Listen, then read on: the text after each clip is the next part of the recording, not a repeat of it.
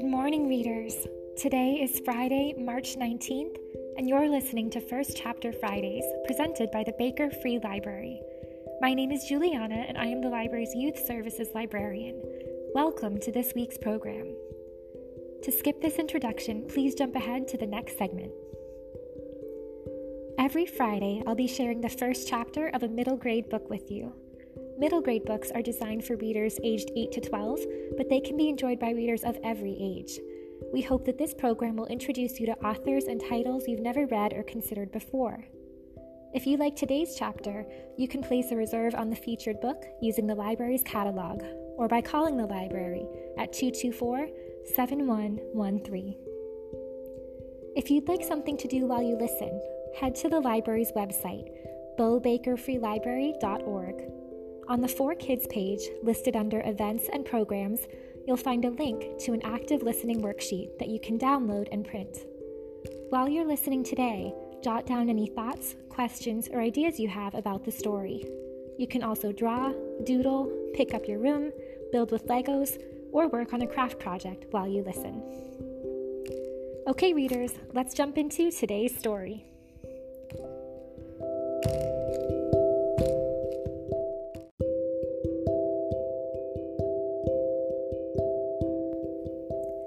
This week, we're changing things up with a new fantasy inspired adventure story. Travel along with siblings Kate and Tom as they set off on an incredible journey in The Silver Arrow by Lev Grossman. Kate and her younger brother Tom lead dull, uninteresting lives. And if their dull, uninteresting parents are anything to go by, they don't have much to look forward to. Why can't Kate have thrilling adventures and save the world the way people do in books? Even her 11th birthday is shaping up to be mundane. That is, until her mysterious and highly irresponsible Uncle Herbert, whom she's never met before, surprises her with the most unexpected, exhilarating, and inappropriate birthday present of all time a colossal steam locomotive called the Silver Arrow. Kate's parents want to send it right back where it came from, but Kate has other ideas, and so does the Silver Arrow and soon she and Tom are off along magical rail lines to distant lands with a trainload of exotic animals. And who knows? They might just end up saving the world after all. Want to hear more of this story? Let's dive into the first chapter of The Silver Arrow by Lev Grossman.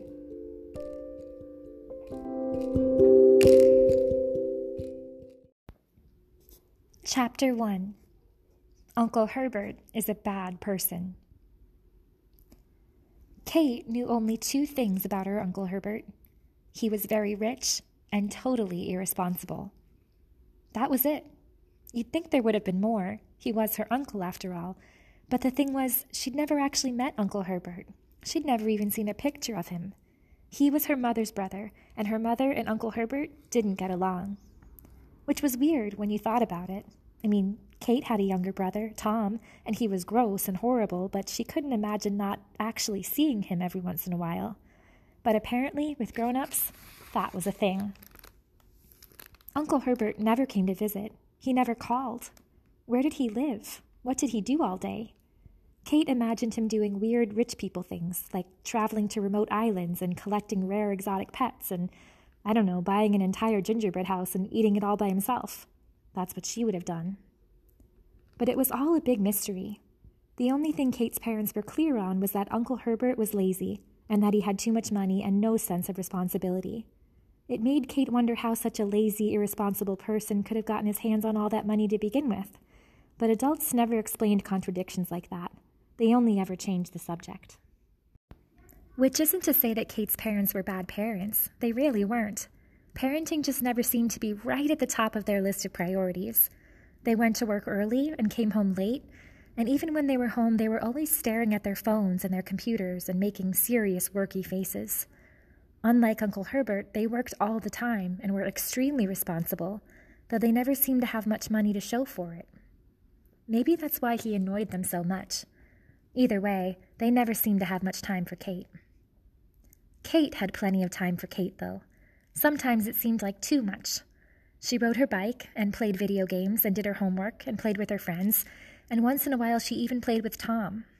She wasn't one of the kids in her class who had a special talent, like drawing or juggling four beanbags at once, or identifying rare mushrooms and telling the difference between the ones you could eat and the ones that would kill you, though she often wished she was. She read a lot. She had to be told, with tiresome frequency, to close her book during dinner. Her parents sent her to piano lessons and tennis lessons. They sent Tom to cello lessons and hapkido lessons. But some days, as she pounded away at the mahogany upright in the living room or punished the garage door with her forehands and backhands, Kate found herself feeling restless, impatient. What was the point?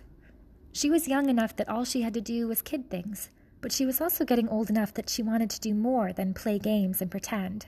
She felt ready for something more exciting, more real, something that actually mattered. But there wasn't anything, just toys and games and tennis and piano. Life always seemed so interesting in books, but then when you actually had to live it, nothing all that interesting ever seemed to happen. And unlike in books, you couldn't skip ahead past the boring parts. That's probably why, on the night before her 11th birthday, Kate sat down and wrote her Uncle Herbert a letter. It went like this Dear Uncle Herbert, You've never met me, but I'm your niece Kate, and since it is my birthday tomorrow and you are super rich, do you think you could please send me a present? Warmly, Kate.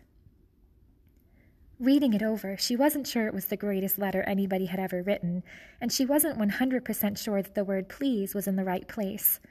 But she thought it contained her personal truth, which her language arts teacher always said was the important thing. So she put it in the mailbox. Probably nobody would ever read it anyway, because she hadn't put an address on the envelope, because she didn't know where Uncle Herbert lived. She didn't even have a stamp for it which made it all the more surprising when a present from Uncle Herbert arrived the very next morning. It was a train. Kate didn't especially want a train. It's not like she was into trains, that was more of a Tom thing. Kate was more about books and Legos and Vanimals, those cute little animals that drove vans, which everybody in her class was insane about and which she liked too, for some reason that she couldn't really explain. But after all, she hadn't asked for anything specific, and she guessed that her uncle probably didn't have much experience with kids. So, Kate tried to be philosophical about these things. What was really surprising, though, was how big it was. I mean, this thing was really big, like too big to send through the mail. It arrived at their house on a specially reinforced double wide flatbed truck with 28 wheels, Tom counted. It was giant and black and incredibly complicated. In fact, it didn't look like a toy at all. It looked like an actual, real life steam train. That, Uncle Herbert explained, was because it was. Uncle Herbert had come to deliver it personally in a banana yellow Tesla so insanely sleek and tricked out it looked like one of Tom's Hot Wheels. He was fat, with thinning brown hair and a round, mild mannered face. He looked like a history teacher or somebody who might take tickets at an amusement park. He wore shiny blue leather shoes and a banana yellow suit that perfectly matched his car. Kate and Tom came running out to stare at the train. Kate had lots of straight brown hair cut to the length of her chin and a sharp little nose that gave her a slightly princessy look, though she wasn't really especially princessy. Tom's hair was short and blonde and tufty, like a guinea pig that just woke up, but he had that same nose, which on him looked princely instead. She was so surprised she couldn't think of anything to say. That is a really big train, was all she came up with. It would have to do. It's not a whole train, Uncle Herbert said modestly, just the engine and a tender. That's the coal car right behind it. How much does it weigh? Tom asked. One hundred tons, Uncle Herbert said crisply. What exactly? Kate said. Like it literally weighs exactly 100 tons? Well, no, Uncle Herbert said. It weighs a 102 tons, a 102.36. You're right to be suspicious of overly round numbers. I thought so, said Kate, who was. You really don't appreciate how incredibly colossal a steam locomotive is till one shows up parked on the street in front of your house. This one was about 15 feet high and 50 feet long, and it had a headlight and a smokestack and a bell and a whole lot of pipes and pistons and rods and valve handles on it. The wheels alone were twice her height. Kate's father came out of the house, too. In fact, most of the people on their street came out to look at the train. He put his hands on his hips. Herbert, he said, what the blazes is this? He didn't really say blazes, but you can't put the word he did say in a book for children. It's a train, Uncle Herbert said, a steam train. I can see that, but what's it doing here, on a truck, so very close to my house? It's a present for Kate and Tom, I guess, if she wants to share. He turned to Kate and Tom. Sharing is important. Uncle Herbert definitely didn't have much experience with kids. Well, it's a nice gesture, Kate's father said, rubbing his chin. But couldn't you have just sent her a toy? It is a toy. Well, no, Herbert, that's not a toy. That's a real train. I suppose, Uncle Herbert said. But technically, if she's going to play with it, then sort of, by definition, it's also a toy, if you think about it. Kate's father stopped and thought about it, which was a tactical error. What he probably should have done, Kate thought, was lose his temper and call the police. Her mother didn't have this problem. She came tearing out of the house, yelling, Herbert, you blazing blockhead, what the blaze do you think you're doing here? Get this thing out of here. Kids, get off that train. She said that last part because, while all of this was going on, Kate and Tom had gotten up onto the flatbed truck and were starting to climb up the sides of the train. They couldn't stop themselves. With all the pipes and knobs and spokes and whatnot, it was like rock climbing. They reluctantly got off it and retreated to a safe distance, but Kate still couldn't stop looking at it. It was giant and black and complicated, with lots of fiddly little bits that obviously did interesting things, and a cozy little cab that you can sit in. It looked ominous and fascinating, like a sleeping dinosaur. The longer you looked at it, the more interesting it got. And it was real. It was almost like she'd been waiting for it without knowing it. She kind of loved it. Stenciled along the side of the tender in small white capital letters were the words, The Silver Arrow. That was its name. They'd written it with a long, thin arrow sticking through the letters.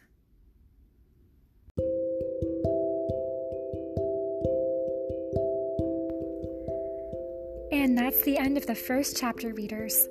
If you'd like to hear more of this story, call the library or visit bowbakerfreelibrary.org to reserve The Silver Arrow by Lev Grossman.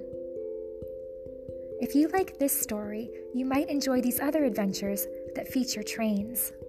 Check out The Train to Impossible Places by P.G. Bell, about a train that can travel to anywhere at all, including ocean bottom shipwrecks and outer space.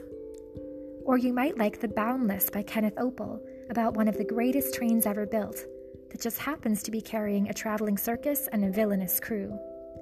Trains also feature in popular children's series like The Chronicles of Narnia, The Boxcar Children, and the Harry Potter series.